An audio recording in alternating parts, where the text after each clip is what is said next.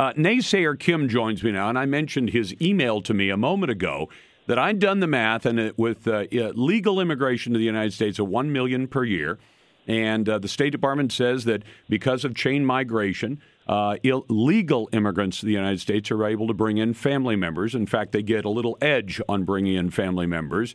Uh, and as a result, over 10 years, legal immigration would be 10 million, with as many as nine family members for each person. That could add 100 million people to America's population in a decade. Uh, Kim, welcome to the program. And where do you and I disagree? Well, I first off, I don't understand um, your objections to legal immigration, but um, would you like me to tell if you? you just, if you just review what you would, just would said, you like me to tell you? If you don't understand them, I'd be glad to. I'd be happy to explain. But, uh, okay. Okay. Do, uh, do we have a country that right now is strained in a lot of its resources? Transportation, education, um, housing, f- water, uh, medical services most of the things that most of us say we need to get through our daily lives are in short supply or a constrained supply. That is, Get on the freeway in Seattle, get on the freeway in Portland, and you say, This freeway is wall to wall. It's congested 10 hours a day. You can't get anywhere, and they can't transport the things. You, you, you send your kid to school, and your kid comes home and says, There's 35 kids in my classroom, Dad. What, how am I supposed to learn? You uh, you hear from cities that they can't build enough roads, can't build enough water, can't you know can't get enough water, can't have, supply enough sewer, don't have enough police resources. That we're short on all those things. If we add to a population of 330 million nationwide another 50 to 100 million people, what do you think is going to happen to those things that are in short supply? Well, Lars, that's a, you just hit the nail right on the head. We're a, we're a nation of 330 million people. Yeah. And if we're letting if we're letting in um, one million per year, yeah, that that what that let's say you, you took a cross section of America in in one auditorium, you'd have 330 people there. You'd have exactly one legal immigrant in that auditorium. Except, except for, except for so two. That's one ex, in, hold in on, 330. Kim. I don't, except, I don't Kim, view that as a tremendous burden except on the for uh, one thing. resources. Kim, except for But one thing. One thing. Have you ever had a friend that you knew that if you invited him to your barbecue, he'd bring six of your fr- six of his friends with him? You ever had a friend like that?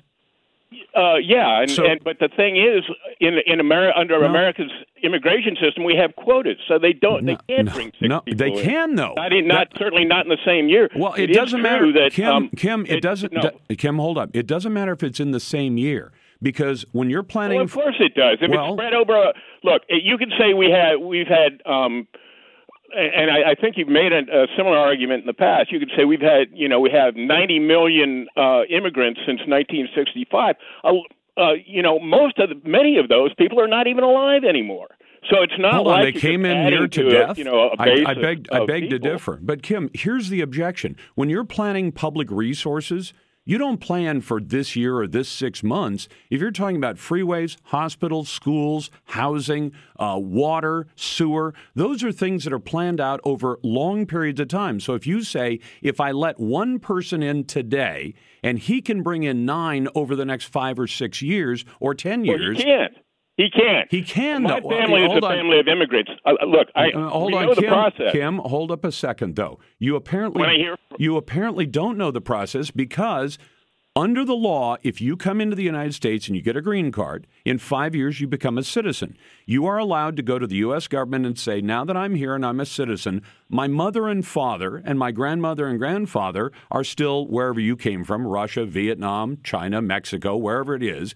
You say, I want to bring them in. And the U.S. government, I think generously, a long time ago, wrote laws that said when somebody is a citizen already or a naturalized citizen, they're given some extra latitude to bring in family members because they They're, uh, they're given extra latitude, Lars, to apply, but they still have to go through a lengthy process. I- I'm and just- there are quotas. it doesn't and matter- For instance, in the case of my family, which is China, they they uh, you have to generally wait seven to ten years uh, to to bring a family member in. So if you're saying you can bring ten or nine or ten of them in, well, what over ninety years? I don't. know think over 10 I don't think over- you're being over- realistic, and, over and I don't think you're being particularly am, factual I- with your I- audience today. I'm telling you, let me tell you what has happened, okay?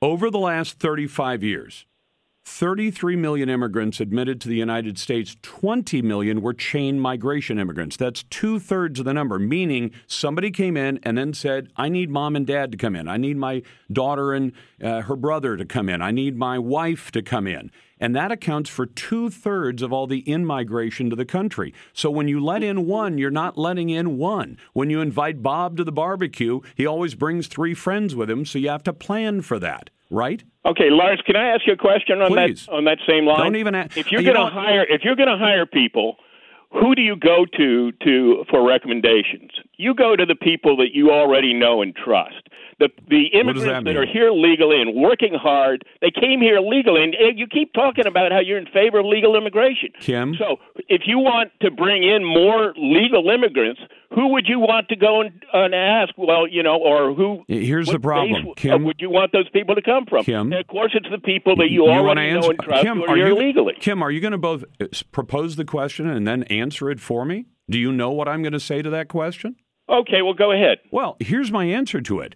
Number one, we need to have a smaller amount of immigration so that when people do immigrate, they can assimilate into American society and that American society can make provisions for ma- making sure we can do right by those people. The job of local government is to provide for public safety and to do other planning roads, highways, schools, things like that. And the problem is, you agreed at the beginning of this conversation, we're already overloaded at this point. We have classrooms that are too full. We have freeways. I didn't agree with that. I, you, you I didn't? told you that. Do you no, think I we're, did not. Do you think we not have traffic congestion? Do you not think we have overloaded oh, schools? exactly. One of those people will be a, a new immigrant. All, all I'm telling you is, if you allow in one, you should count on at least three which means when you allow 10 million over the next 10 years, that's really going to be 30 million people. In other words, adding 10% to the population. If you're telling me that you have freeways that are already overloaded and you're going to add 10% more traffic, you're, you have schools that are already overloaded, you're going to add 10% more students. And by the way, if that immigrant says, my ailing, aging mother and father need to come in, if they are 70 or older, they automatically qualify for Social Security and Medicare without paying in a dime. Two systems that are already functionally bankrupt, but we're going to add more recipients who've not put anything into the system. Yes, I do see a problem with that. And if anybody else doesn't, I'd love to have that conversation, just like with Kim. Kim, thanks for the call. You've got the Lars Larson Show.